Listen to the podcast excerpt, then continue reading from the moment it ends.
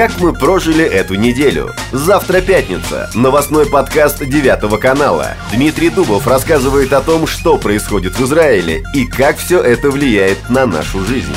Слушайте нас на всех цифровых платформах, а также в мобильном приложении Девятого канала.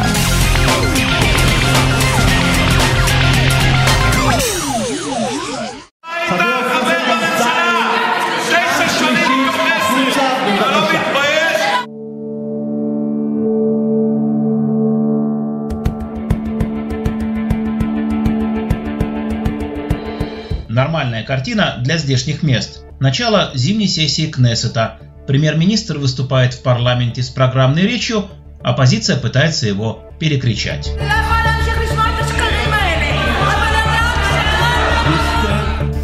Где-нибудь в Европе на это событие, начало зимней сессии, конечно, обратили бы внимание, но, я думаю, не такое пристальное, как у нас ну, казалось бы, хорошо, парламентские каникулы закончились, депутаты вернулись на свои рабочие места, началась зимняя сессия. Но это в Европе, да, где люди живут не одной только политикой, и вообще у них все поспокойнее будет.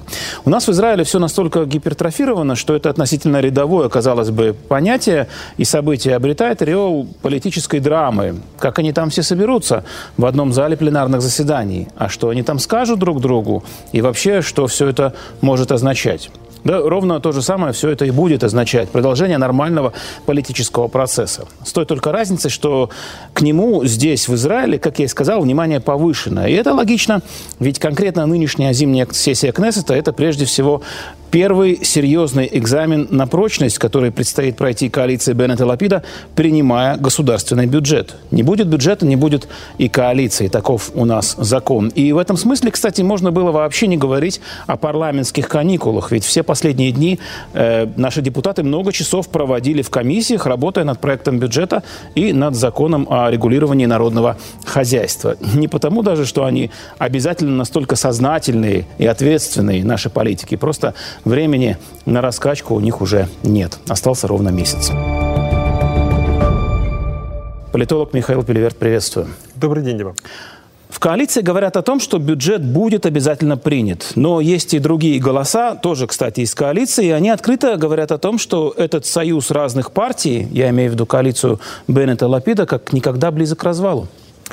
Э, он стал чуть ближе к развалу просто в силу того факта, что обсуждение бюджета приблизилось. В момент, когда бюджет будет принят, а я все-таки считаю, что он будет принят, э, из-под коалиции, из-под правительства будет выдернут, скажем так, тот самый большой опорный столб, на котором оно последние месяцы, последние условно 100 дней основывалось. Оно шло к цели, главной целью Э, вот э, первой и невероятно важной было именно принятие бюджета. И в тот момент, когда бюджет будет принят, каждая составляющая вот этой очень разношерстной коалиции станет гораздо менее, мне кажется, сговорчивой. У нас вообще в последнее время э, слышны заявления очень с разных сторон, связанных с вот этим порогом бюджета. Например, открытие консульства, например, возобновление как в каком-то виде, открытие американского консульства, хочу напомнить, возобновление в каком-то виде мирного мирного процесса или зачатков мирного процесса и так далее. То есть э, те условные 100 дней снисхождения, которые международное общество, сообщество в основном, но и внутренние, скажем так, израильские политические силы дали вот этому правительству, вот этой коалиции, истекает вот ровно в полночь 14 э, ноября э, или до 14 ноября, в тот момент, когда этот бюджет будет принят. Что может помешать проведению бюджета все-таки? Ну, э, какой-то форс-мажор, связаны с, э, в конечном счете, ситуацией, когда не договорились. Могут не договориться в основном, мне кажется, конечно, с Мансуром Аббасом. Он э, на, в последние дни делает э, не, не, не, довольно двусмысленное заявление о том, что не все те предвыборные обещания, которые ему были даны, они внесены в э, данный бюджет. Это что... соответствует действительности или это торг с его стороны? И он прекрасно понимает, что у него сейчас едва ли не последняя возможность что-то еще попытаться себе получить. Вы знаете, к сожалению, даже по сравнению сравнению с предыдущими обсуждениями бюджета, пока что очень много его составляющих, вот этих э, предварительных обсуждений, держатся в большом секрете. У нас нет политологов, журналистов, особо нет какой-то возможности э, опереться на какие-то документальные, фактологические данные. Все, э, мы основываемся в основном на каких-то сливах условных. То, что вот якобы была принята эта большая программа на 30 миллиардов, которая будет выделена на поддержание, на развитие арабского сектора, время от времени она, скажем, скачет, эта цифра даже скачет от 30 до 50. Не совсем понятно, учтены ли бюджеты, которые еще в 2015 году обещал Бенемин Нетаньягу. И, соответственно, вот в этой мутной водичке политикам относительно легко э, ловить рыбку, и они в данном случае, мне кажется, используют э, этот, э, этот факт, что мы не можем проверить всего. Угу. То есть досрочные выборы – это возможный сценарий, но после принятия бюджета? Досрочные выборы становятся вероятнее всего, да, таким сценарием. Если я где-то месяц назад был э, более оптимистичен и считал, что это правительство продержится относительно долго, то вот в последние недели у меня складывается впечатление, что в этом правительстве появляются трещины, появляются игроки, которым становится интересно прощупать вот эту возможность очередных предвыборных, э, скажем так, игр. Э, в основном, конечно же, речь идет о Беньямине Ганце. В последние дни не случайно, мне кажется, проходят достаточно э, интересные опросы общественного мнения, в которых мы видим, что картина изменилась не сильно, но в любом случае э, правый блок усиливается. Бенемин Нетаньяху как главная политическая, скажем так, планета вот в этой, на, на израильской политической орбите, он остается э, на своем месте и даже усиливает э, на 5 мандатов э, позиции Ликуда. И, наверное, вот это осторожное танго с общественным мнением, когда политики будут очень часто проверять, как общество реагирует, э, средства массовой информации, рядовые израильтяне на то или иное решение, оно э, в ближайшее время будет происходить все чаще и чаще. В тот момент, когда э, вот одному из этих слабых звеньев вот нынешней коалиции покажется, что получить, выиграть от досрочных выборов он может больше, чем оставаясь в нынешней коалиции, вот тогда у нас э, начнутся, э, скажем так, э, открытые, открытые проблемы, сложности. Обратим внимание на то, что а Виктор Либерман вчера вроде бы ни с чего решил отметить тот факт, что он не останется в нынешней коалиции в случае, если в нее войдут религиозные партии. На прошлой неделе была информация из нескольких источников о том, что все еще ведутся переговоры с религиозными партиями, а в частности с Яадута Тура на предмет возможности возможности входа этой партии в коалицию, хотя все стороны это э, отрицают. Э, в какой-то степени вот этот политический процесс, эти политические слухи, они э, похожи на свет звезд, который до нас, я... до нас доходит с задержкой. Скорее всего, этого не будет. Важно понимать, все-таки, тем не менее, то, что называется конструктивный вотум недоверия, или же, скажем так, сценарий номер два, при котором э, эта коалиция плюс, например, партия ШАС, минус э, а Виктор Либерман продолжает существовать?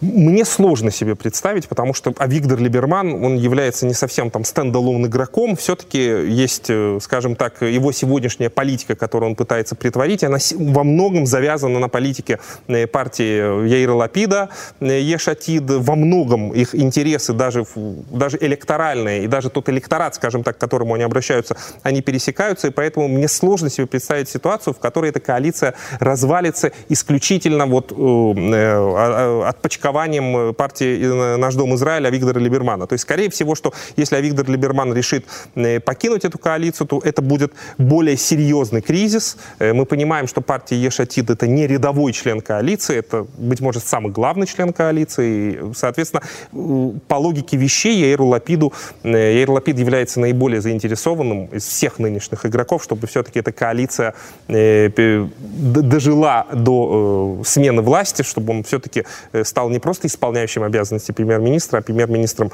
в реальности. Понятно. И еще одно неожиданно громкое политическое событие минувшего понедельника – это речь Нафтали Беннета на открытии зимней сессии э, в Кнессете. Она наделала шуму, согласись, и в первую очередь из-за заявления Беннета о той самой секретной операции Мусада при том, что результатов этой операции нет. То есть мы начали получать какие-то обрывки информации в последующие дни, но у нас традиционно принято подобным молчать.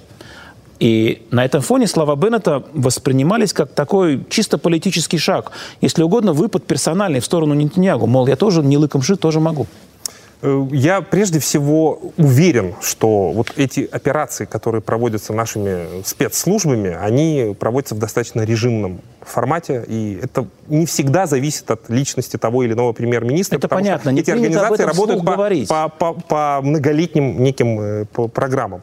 вне сомнения, это вчера это выглядело как некое, скажем так, некое гасконское бахвальство. Не совсем понятно, э, зачем это было сделано, потому что никаких очков политических лично Беннету это не принесло. Они вчера с Бениамином Нетаньягу несколько раз обменивались колкостями, но это лишь, э, скажем так, отдалило обычные интересы обычных израильских граждан от вот той дискуссии, которая вчера, э, которой, мы, которой мы все были свидетелями. То есть э, речь идет об очень плохих отношениях между двумя политиками Беннетом и Нетаньягу.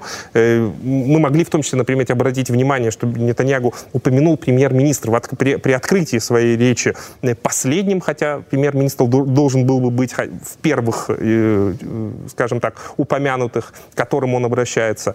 Бенемин Нетаньягу постоянно пытался принизить э, статус э, Беннета, не называл его премьер-министром, а исключительно по имени и по фамилии.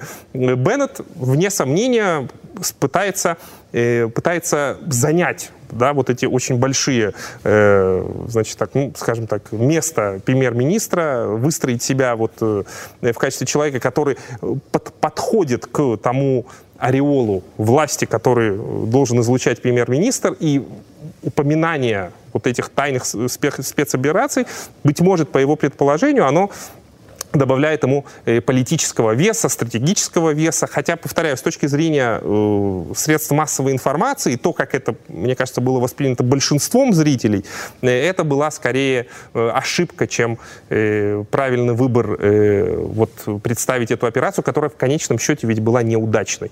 Я хочу напомнить о том, что э, семья Руна Арада, э, ее постоянно держат в курсе о всех событиях, которые окружают эту трагическую историю, и об этом был слив э, информации, что вот о, том, что Израиль постоянно прилагает усилия к обнаружению э, и как, да, с целью добыть какую-то новую информацию о Роне Араде, семья всегда и так в курсе. Поэтому для кого, кому, э, в основном, на кого было нацелено это заявление, ответ Бенемин Таньягу.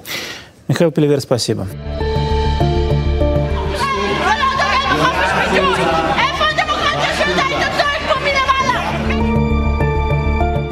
И в завершение я бы хотел привести отрывок выступления одного из лидеров коалиции минувший понедельник.